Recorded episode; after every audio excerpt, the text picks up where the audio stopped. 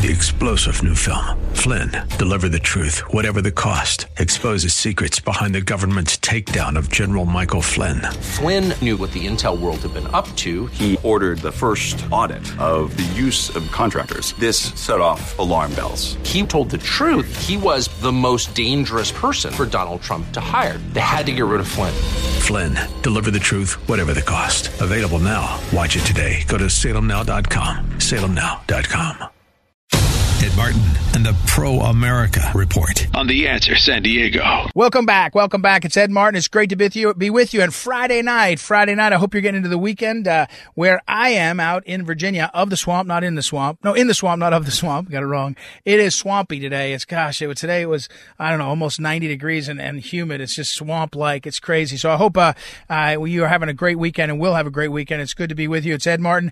Don't forget, go to ProAmericaReport.com, by the way. ProAmericaReport.com and sign up for the daily email. ProAmericaReport.com. Sign up on the email. It'll pop up right there. You'll see lots of other resources. So please sign up there. And great to be with you. We got a great show today. We got a 3-pack. I don't do this to Noah, our technical director, too often because it makes things a little hectic. But we have 3 guests. We're going to talk with Jordan Henry, who's got a Heartland Hero. He's an old friend of ours, been on the show for years and years and years.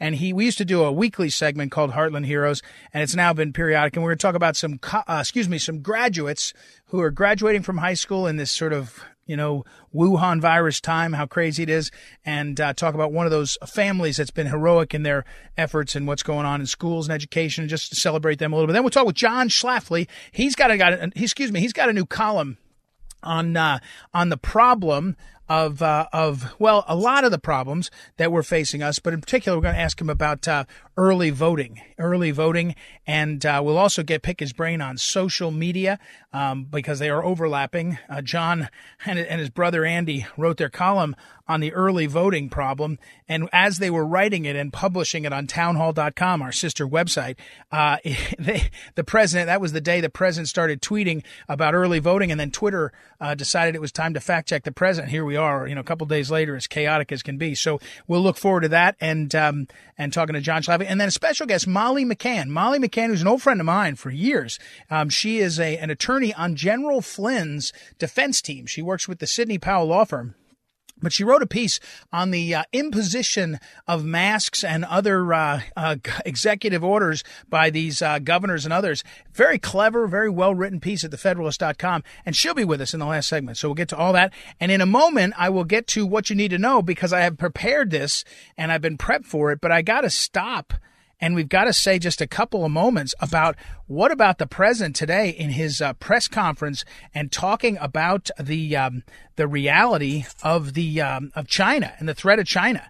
I mean, just a stunning discussion there. Now, we know, and we talked about it 2 or 3 days ago, that the reality that China is just deciding to take back Hong Kong. I mean, they're deciding that they're not going to let Hong Kong be free, not going to let it be a free marketplace. We talked about this 2 or 3 days ago that Hong Kong became free in 1997, free from the British imperialist domination and given their independence with a relationship to China, but not supposed to be Chinese dominance. Well, China decided they had enough of that. We're 23 years later and they decided, we're not going to bother. And as I predicted 6 months ago, China, when they first tried to take Hong Kong, the Hong Kong people started protesting, and China realized it was getting too ugly in the media. Senator Josh Hawley of Missouri, the U.S. Senator, flew over there, and others are covering it. The media is covering it. And so they said, this is not getting good. We'll stop and wait. See, the Chinese Communist regime, they don't give up. They don't say, you guys beat us. That was a better argument. An independent Hong Kong would be good. No way. They just backed off and waited, and here they are. And they're passing laws in their kangaroo court, Chinese Communist regime, kangaroo Congress, in the Chinese Communist Congress. It's whatever the communist regime wants. They're passing laws that will take away Hong Kong's independence. They're also advancing down on the border with India and causing a crisis with India. Just when India, which has over 1 billion people itself, is dealing with their own Wuhan virus and China virus problems, health problems. So the Chinese communists are playing for keeps. They know that they're going to keep. They know that what their plan is to keep moving ahead. Finally, you're seeing, and if you've been listening to this program, you know we've been talking about it for months now, just about 2 months. Finally, the experts, so-called, the commentators, are realizing it is a Cold War. It's the second Cold War.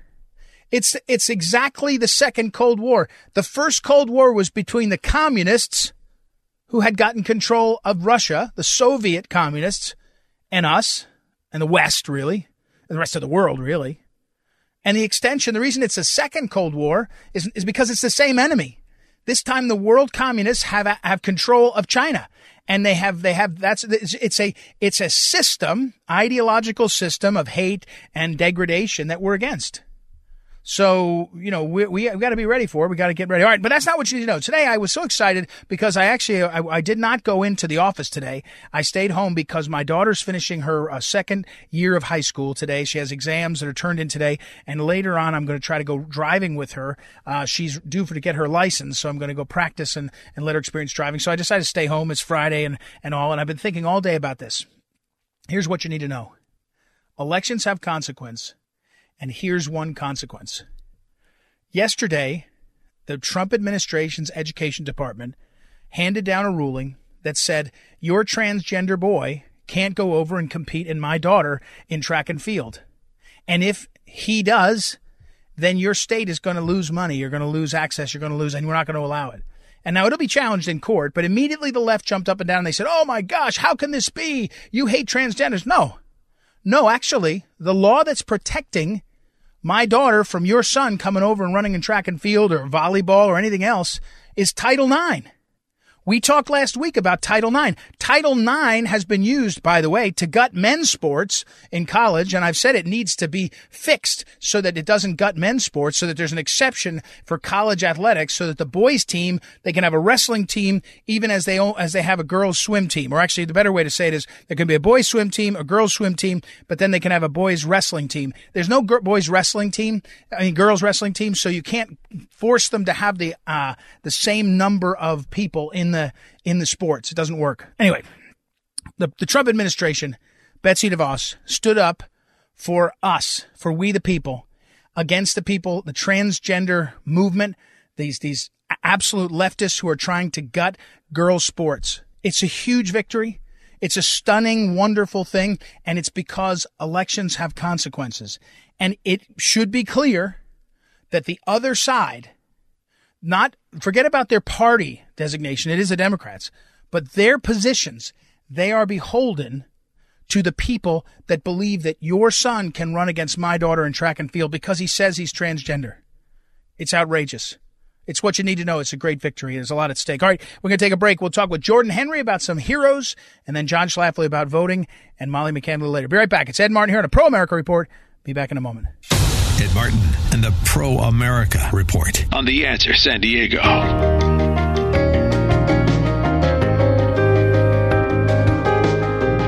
Welcome back. Ed Martin here in the Pro-America Report. It's time to talk to John Schlafly, one half of the Schlafly Report. He and his brother Andy Schlafly write the weekly column available over at townhall.com, as well as all of the Schlafly Reports, including the ones that were written by the late Phyllis Schlafly, and are available at phyllisschlafly.com. So you can go there, the archived ones too. This week's column by John and Andy Schlafly is called The Folly of Vote by Mail for All. Welcome back, John. How are you? I'm great, Ed. How are you? I'm doing fine. So you wrote this column. This was about as Phyllis-y as it could be, like your mother. She used to write a column and try to be ahead of the story. You wrote a column, and then the Twitter responded to your column, or maybe not responded, but in the same time fact-checked President Trump's tweet about it. First of all, John, explain to our listeners, mail-in voting is not absentee balloting. And what they're trying to expand to is what you call in the headline of this, vote by mail for all. But walk us through what this is, these scenarios. Well, Ed, there's a huge difference between universal voting by mail versus absentee ballots, because every state has absentee ballots, but the voter has to request an absentee ballot, and that's an important protection because the voter, has to take the initiative and request from the place where he actually lives. And now, some states require good cause to be shown. There's a lot of talk about relaxing that to let people request an absentee ballot for any reason or no reason. Now, that's a debatable point. But in any case, the fact that the voter has to request it is a protection. Now, in Michigan, what the governor did was to send out applications for an absentee ballot to every registered voter. Now, that's a risk, too, because anything that goes out to everyone on the voter registration list is going to result in thousands, tens of thousands, or maybe even millions of letters going to address to former voters, people who don't live there anymore. And that's where the real, mischief can get in. But even worse than that, Ed, is what California governor said he was going to do, which is to mail the actual ballot to every registered voter. Now, we know that there are literally millions of people on the registration list in California who are not eligible to vote, either because they're dead, they've moved to somewhere else, or they never should have been on because they were only put on through motor voter when they applied for a driver's license, and driver's licenses are now issued to illegal aliens, so many thousands of illegal aliens automatically got registered to vote through that process. And now, there is a lawsuit that was filed on Monday by the great Harmeet Dhillon, who I'm sure your California listeners know who Harmeet Dhillon is, a wonderful person. Sure. Lawyer who also represents the engineer that Google fired. She's filed a lawsuit against Governor Newsom for this totally illegal thing that which he said he was going to do, which is an executive order to mail out the actual ballot to everybody on the voter registration list in California. Now, of course, in the other 49 states, many people have sort of written off California, but we can't do that because there's an awful lot of good people who still live in California, and their vote needs to be protected not only for president but for Congress and other offices in the many. There are millions and millions of good conservatives and Trump supporters in California. In fact, there are more people voted for Donald Trump in California than in probably 30 other states because there's so many people there. So even people who have escaped from California still should worry about what is being done there. Right. So, we're talking with John Schlafly again. The column, his column is available at phyllisschlafly.com. It's called "The Folly of Vote by Mail for All." John, when you saw the fact check of the president, or read about the fact check that they tweeted, that they put a fact check on his tweet, which alleged mail-in question of the problem of mail-in fraud. I mean, John, I just feel like we need to say it as often as we can to help people hear it. There is fraud, right, in elections. You have to be aware of what could increase fraud, right? Mailing millions of ballots to people and saying, here's your ballot to vote, and it goes to someone's home or someone intercepts it or whatever. I mean, there is a reality of fraud. No one should deny that, should they? That's right. And there's many, many hundreds of documented examples of voter fraud through absentee ballots. But voting by mail for all is much worse than that for the reasons we've discussed. And the potential is certainly there. It's undeniable. And what Twitter did was such an outrage.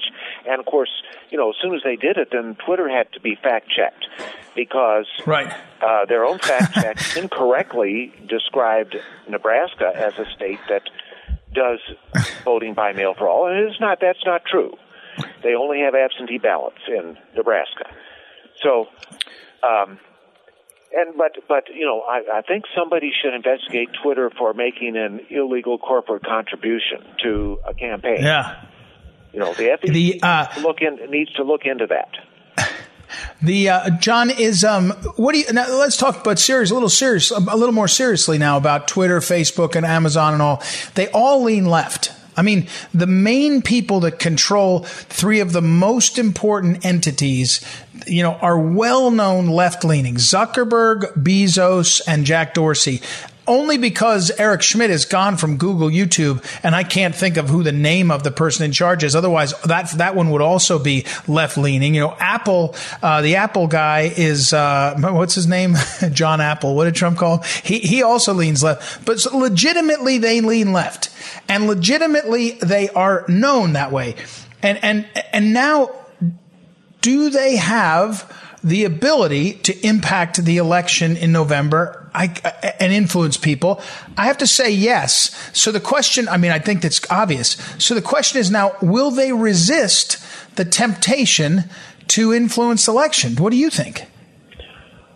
Well, competition is what is needed, and that's exactly what we do not have in the tech industry.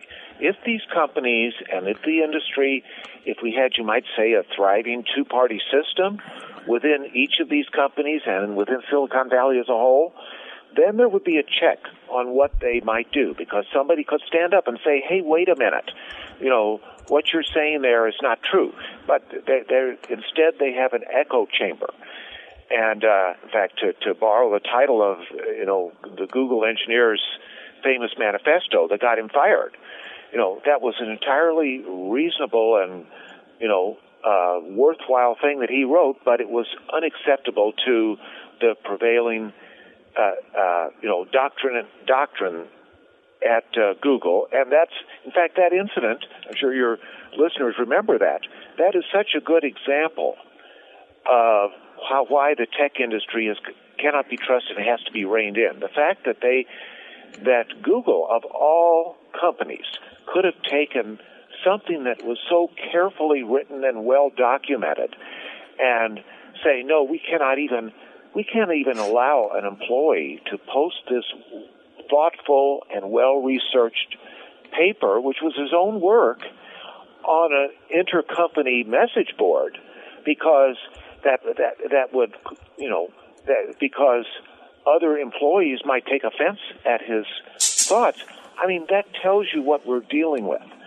And, of course, that was a year and a half, almost 2 years ago.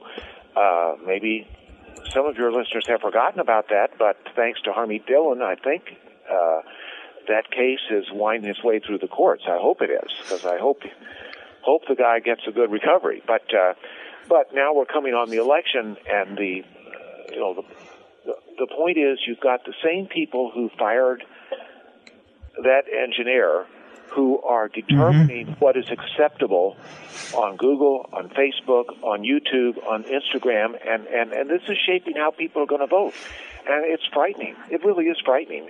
And something has got to be done about it, and soon. Yeah, I think that's what people, people that are, you know, that are savvy on this say to me, there's no way that they'll be able to resist it. In the chamber, the echo chamber they live in, you know, they're so convinced that Trump has to be, defeated, that they'll use the power that they have, like they know they can. So, all right, John, I got to run. John Schlafly, his column, of course, is always available each week. It's the Schlafly Report. John and Andy Schlafly, available and archived at phyllisschlafly.com. We'll talk again next week, John. Thank you. Thank you, Ed. All right. We'll be right back. It's Ed Martin here on the Pro-America Report. Be right back. Ed Martin and the Pro-America Report on The Answer San Diego. Welcome back. It's Ed Martin here on the Pro-America Report. We have a chance to visit with my old friend Jordan Henry, who's the research director at the Phyllis Schlafly Center. The last couple of months, he's really become the curator of realmrsamerica.com, which is a website I've talked a lot about, and it's getting a ton of attention. We got an email the other day from a columnist at the Irish Times newspaper in Dublin who was drawn to realmrsamerica.com and was watching the videos. I got an email yesterday. I don't even know if I told Jordan about this. I got an email yesterday from someone who said, I stopped watching the FX series streaming on Hulu called Mrs. America because it's so full of garbage. I just go to realmrsamerica.com and watch your videos. So that's kind of cool. Well, Jordan Henry's wears all those hats, but he's also the curator of the Heartland Heroes, our effort to lift up and highlight heroes in with the Heartland values. Sometimes they are on the coast. We admit that. But welcome back, Jordan. How are you? Hey, it's great to be with you, Ed. I'm doing great. So listen, I wanted to highlight one of these. There's a lot of attention. Can you imagine if you were a senior year in high school or college and this whole kind of crazy, Wuhan virus, the China virus kicks in, and all of a sudden everything is, you're not having any of those sort of wrapping up your year, whether it's your, graduation ceremony, some people played sports, proms, whatever. So one of our friends is Maeve Coulter. And Maeve was as a high school senior, and her family, of course, the Coulter family. And I know you and I are talking. They're an extraordinary family. So we're going to give them the Heartland Hero treatment for what they do. So first of all, tell us about Maeve and sort of how she's come to the end of her senior year. Wow. Well, Maeve has just been an incredible resource here at the Phyllis Schlafly Center in St. Louis, Missouri for several years now. She's been interning with us, helping us out so faithfully on a bunch of different projects, coming to our events, and really just being a fearless and passionate worker for the goals that Phyllis Schlafly believes so strongly in. Well, and she was at Collegians, of course. We had a great Collegians, I guess it was last summer, and a great part of that, even though we only have usually a few students that aren't in college that are sort of living up to it. So it's great. I have to tell a quick story about the Coulter family, the Petrie Coulter family. A lot of our folks in the, as you mentioned, the Eagle family knew the Jennifer Coulter and her work, and we'll talk about her in a minute. But the parents, and Jane Petrie and her late husband, Harold, they were some of the first people that volunteered when I ran for Congress in 2009, 2010. And they were fearless pro-lifers and conservatives, and then they were Tea Partiers and just wonderful presence. And, of course, Harold Petrie had cancer and passed away a little while ago. It was a great sadness for that family, but just a dynamic family. I should say Maeve's aunt, Teresa Petrie, was the press secretary, wore that hat in my campaign, and she was phenomenal. She was a former TV reporter, and so she had all that sort of natural ease on camera and ability to write, and we came within a hair's breadth of winning that race. But it's a great family. Well, but tell us about Jennifer Coulter and Maeve, and then fill us in on the recent graduation ceremony you went to. I think we really, they homeschooled, the Coulters homeschooled, and had such success with their children. So walk us through that too, please. Yeah, well, Jennifer is another great volunteer here with Phyllis Schlafly Eagles, and like you mentioned, they have been homeschooling their kids. In fact, they were doing it before everybody started doing it. But yeah, so of course the Coulters, they don't ever halfway do anything. So when it was time for graduation, they went all out with their homeschool graduation from Oakley Academy is the school name that they came up with for their homeschool, and so they just did the whole deal with a graduation ceremony, and they invited family and friends to come. Maeve walked in wearing the cap and gown while Pomp and Circumstance played, wow. DJ'd by her brother, and yeah, it was a whole big thing. It was really incredible. Well, I have a copy. We got a copy of of Maeve's speech, and she wonderful way she thanked her parents and grandparents and just her family in general. And it's a great example for a lot of folks to see such success. And Maeve has been accepted at college, got scholarships. One thing I was going to say: a lot of people are rethinking homeschooling and distance learning because of all the Chinese virus and all that's happened. And one thing that I was really interested in I learned from Maeve, because I was never homeschooled and it was new to me, was she played sports in the local sort of affiliated leagues and was very successful. She's a good athlete, but she had the competition and was able to sort of make that a part of her experience, which I think was pretty it's an important lesson for people to learn. They're saying, well, I want my kid to be socialized and have these experiences. Well, Maeve had all those socialized. By the way, Jordan, I was talking to another homeschooler today, and I mentioned that her son was home. He's now in his 20s. And I said, well, maybe you want to go. We're on the phone in the morning and make breakfast. He said, oh, no, my kids are homeschooled. They all learned how to make breakfast for themselves when they were homeschooled. So, all right, well, you gave the commencement speech at the Oakley School, it's called. Maeve's school is called the Oakley School. That's their street address, too, by the way. So give us a summary of your great speech, because I did hear great reviews of it. So what did you say? That there's been 1,000 million commencement speeches. How'd you step up and do something different? Well, I did one thing that I thought was rather original. I led my speech by explaining how I thought that graduation speeches are a complete waste of time. Oh, that's pretty good. Good setup. Yeah. So keep the expectations low. I get what you're doing there. Yeah, well, you know, see, it's kind of a cruel joke we play on high school seniors, how they're so excited that they think that their academic career is over, and then we give them a big, long speech about how the importance of lifelong learning and the torture never really ends. So, right. So yeah, I thought that was worth pointing. Well, then after that point, what did you get? Give me one tip. You know, always wear your tie straight, or, you know, wash your hands after whatever. Any real tips wisdom that you could impart?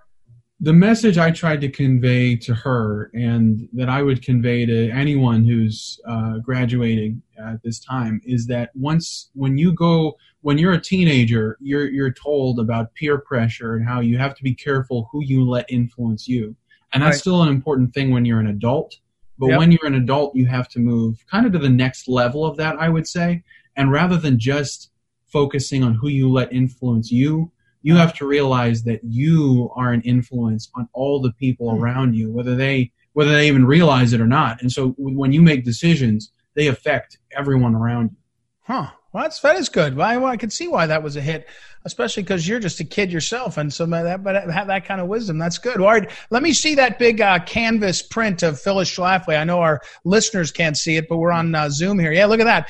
There's a wonderful picture of Phyllis Schlafly with a Stop ERA button, her eagle pin, American flag behind it, that we presented to Maeve on behalf of all of us that believe so much in what she and others are doing. So good Heartland Heroes, Jordan. Thanks for everything you're doing, and we'll keep checking in on your baby, realmrsamerica.com, and see what else is up there in these weeks. All right. Thank you, Ed. Good to be on with you. All right. We'll take a quick break and be right back. It's Ed Martin here on the Pro-America Report. Be right back. Ed Martin and the Pro-America Report on The Answer San Diego. This is the Phyllis Schlafly Report, a daily look at the significant issues of our time from an experienced conservative perspective. Sponsored by Phyllis Schlafly Eagles, this broadcast continues the legacy of Phyllis Schlafly and stands against forces that mock traditional values, slander America, and redefine the family. Now, the president of Phyllis Schlafly Eagles, Ed Martin. Imagine you had to sleep in the back room of your workplace because people in your apartment had COVID-19. As you sleep peacefully in this unfamiliar place, you're startled awake at 4:30 a.m. by a deafening noise. It sounds like a shotgun. You peek out of the room to see three masked men ransacking your store. Then you look down at the registered pistol resting beside you. What would you do? This isn't some pointless hypothetical. This was a very real situation that Hamza Abusharia of Arlington, Virginia, found himself in. Hamza courageously chose to fire three shots to scare off the intruders. One of the intruders was wounded by the shots, but they all fled. You probably aren't surprised to hear that someone was hauled off to jail after this encounter, but you might be surprised to hear who. That's right, Hamza, the innocent store clerk who fired three warning shots to scare off the intruders, was sent to jail without bail. He faces as much as 20 years in prison for defending himself. Police told him that he should have tried to sneak out the back rather than fire upon the intruders. The only problem with this advice was that the criminal's stuff was sitting outside the back door. If Hamza went that way, he probably would have ended up shooting at them anyway. This didn't matter in the eyes of the law. Democrats act like self-defense laws are an excuse for white people to hunt down and kill innocent minorities, but the facts of this case don't jive with that narrative. Who's more likely to need a gun for self-defense? A rich white guy or a poor minority store clerk sleeping in the back room of a shop in a bad neighborhood? Hamza Abusharia can answer that question for you. Not giving him the means to defend himself is discrimination at its worst. People who live in nicer neighborhoods, so-called low-crime areas, have a right to defend themselves too, but they're not as likely to have to exercise that right. After all is said and done, if we want to protect innocent poor people living in high-crime areas, we shouldn't send them to jail for defending themselves. This has been the Phyllis Schlafly Report with Ed Martin, president of Phyllis Schlafly Eagles. It's time to hear the truth, not the media lies, about gun rights. At phyllisschlafly.com, we've got strategies to protect American citizens, protect ourselves, and protect the Second Amendment. For the latest on the constitutionally protected right to bear arms, go to phyllisschlafly.com. Thanks for listening, and join us again for the Phyllis Schlafly Report. Welcome back. Ed Martin here in the Pro-America Report. Our next guest is, she's been on the show before, Molly McCann, and she used to just be a writer and a lawyer and work with us at the Phyllis Schlafly Eagles Virginia Constitution Center, which she still does that. But a few, I don't know, last year, I guess, I'm not even sure when, recently, not too long ago, she became of counsel, she's an attorney too, with Sidney Powell and her law firm, and then became one of, if you go look at the briefs for General Flynn's case, it's Sidney Powell and Molly McCann signing all his briefs. And I can tell you, whenever that happens, the name on the top, Sidney Powell, and the one below doesn't get all the credit, shouldn't get all the credit, but does a lot of the work. So Molly McCann's been working hard for General Flynn, but that's not even now what she's most famous for this week. She wrote a piece that ran in the Federalist.com on how if you use hand sanitizer, you're participating in Chinese communist activities. And she got a ton of attention, and she's all over Fox News and everywhere else. So I'm just kidding. I'll explain in a minute. Welcome back, Molly. How are you? I'm doing well. How are you, Ed? I'm doing fine. So listen, this piece you wrote for thefederalist.com, I'm teasing, of course, because what the headline, though, was about the masks, and the piece was more sophisticated, obviously, about what's happening and what's going on with sort of how so many people in positions of power are asking us to change our behavior. Walk us through what your piece said and why you wrote it and what you were seeing. Sure. Well, Well, the reason I wrote it is because I was looking around and I had this sense, the sense that we shouldn't have mandatory masking policies. But it was difficult to sort of put my finger on what the problem was. And ultimately what I determined, and I believe very strongly is the case, is that the masks are not really effective for our safety. And experts have said that. Dr. Fauci made clear just 2 months ago, he had just derision for the idea that the masks could be an effective safety measure for a virus of this nature. But now that the tide has changed and suddenly all of these experts are telling us we have to mask, and various Democrat governors are issuing these executive orders forcing people to mask. And what I determined was there are two purposes to the masking. The first is to perpetuate this fiction that we remain in an emergency sufficient to trigger the extra-constitutional power of executives, and so they can continue their rule by executive fiat, which is I think everyone should agree that is just unconstitutional. It's time for governors to give the power back to the people. But then the second, more insidious drive behind this mandatory masking is to shift the American mood. And Ed, you, with your time in politics, you certainly are familiar with the idea of the American mood, the willingness of the American people to accept infringements upon their liberty. And you have to move the American mood to push through measures that would otherwise be unpopular. You think you can, mm-hmm. You've heard strategists talk about the country's not ready for it, or the country is ready for it. And so in short, I've gone on a while, but in short, I think what the masks are meant to do is shift our mood. If we look around to our right and to our left and everyone's wearing a mask, it makes concrete this idea that we are in an emergency, the emergency isn't going away, and life will never get back to normal. That's the mantra we're hearing again and again. Life will never go back to normal. But what they really want to do is push through COVID-related regulations, ultimately, that will infringe upon our liberty, under this whole guise of we're never going to get back to normal. Yeah, and you know, it's we're talking with Molly McCann, and Molly, remind everybody in a second your Twitter feed, because you got a great Twitter feed too. You're on there. Molly's an attorney with Sidney Powell's law firm and does a lot of great work there on that legal case for General Flynn. But this piece in thefederalist.com is very sophisticated, actually. It's kind of important. I read it twice, Molly. I usually read, you know, I've got full ADHD and attention deficit, so I read nothing fully anyway. I read yours twice because it's kind of sophisticated. It's making a couple of points that I think are important. One, though, I think we should do, and of course I'm kidding, but we should vote on who has to wear a mask. And there should be people that have to wear masks. I mean, Nancy Pelosi should wear a mask. That's one. You know, we should be able to vote on this. No, I'm just teasing. But Molly, how's the response been? I mean, I want to talk in a minute. You've done a tour on Fox, on Fox News Channel, and I'll talk about that in a minute. But I'm sure you got the kind of pushback from some people, not just on the left, but on the center right and the center left, that said, "Hey, wait a second, I got one of these today. I'm 69 years old. I have 17 comorbidities. I'm wearing a mask because I'm worried. I don't think it's the bubonic plague, but I'm worried about it." Have you received a sort of range of pushback on this? I know Twitter explodes and calls you names. That's not what I mean. Mm-hmm. I mean the reaction more generally.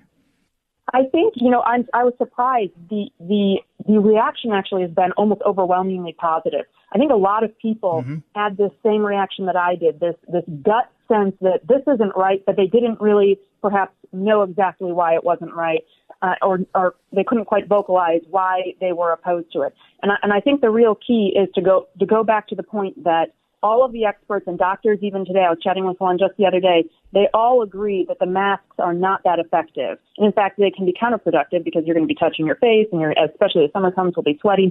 They aren't that effective. They give a false sense of security. But I think a lot of people are smart enough to see how this can be a political shift. I've certainly gotten pushback. I've certainly gotten pushback from people who have comorbidities or who have family members who have gotten the coronavirus. But I think if you've got a clear head, you realize there are other explanations for that. The masks are not the answer. Yeah, well, that's what I was going to say. And I tell people all the time, you know, and as you know, we're talking with Molly McCann, who, as I mentioned, is also Phyllis Schlafly Eagles, Virginia Constitution Center, heads that up.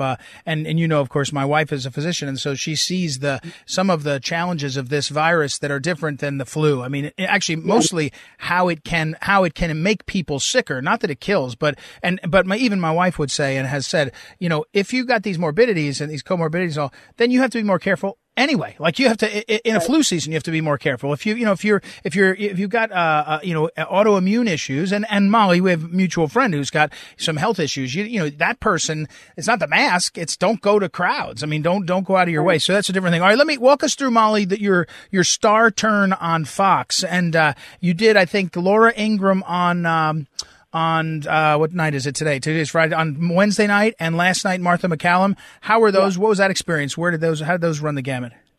Oh, it was fabulous. It was wonderful to be with both ladies. They're both superstars, obviously, and an incredible platform to get this message out. And I think most of all, it was just very gratifying to see the response to the post and to the point that I was trying to make. To make about the mask. So it was, both experiences were fabulous. Well, great. Well, listen, Molly, thank you for coming on. Oh, hey, what's your Twitter feed again? Remind me your Twitter handle. Sure. It's at Mol McCann, MolMcCann.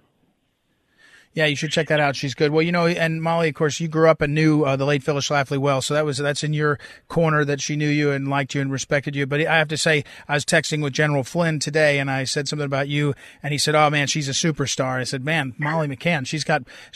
Ed Martin thinks she's great, and then so does General Flynn. I mean, it doesn't get any better. But anyway, congratulations on your piece, and keep writing, Molly, because this is like your second or third or fourth piece in the last 2 months, and it's a very, very good venue for you. So keep writing, so we see what you're figuring out and thinking, and you put it down on paper, okay? I will. Thank you for the encouragement. All right. Thanks, Molly. Molly McCann, and we'll put up her stuff on social media, and you can see her on Twitter. And we will take a quick break and be right back. It's Ed Martin here on the Pro-America Report. Be back, and let me finish. We're going to wrap things up, actually. I was going to go and come back, but let me wrap things up. Say thank you to Noah, our technical director, for running things so well, especially today's been a little bit hectic with some changes and things. Thank you to Joanna for booking the show. Thank you for listening. Have a great weekend, everybody. Don't forget to go to theanswersandiego.com, theanswersandiego.com, to grab all the stuff that we're doing, whether it's Andrea Kay's show, my show, our great supporters. Go in there and check it out. And have a great weekend. We'll be back Monday night. It's Ed Martin here on the Pro America Report. We'll talk to you then.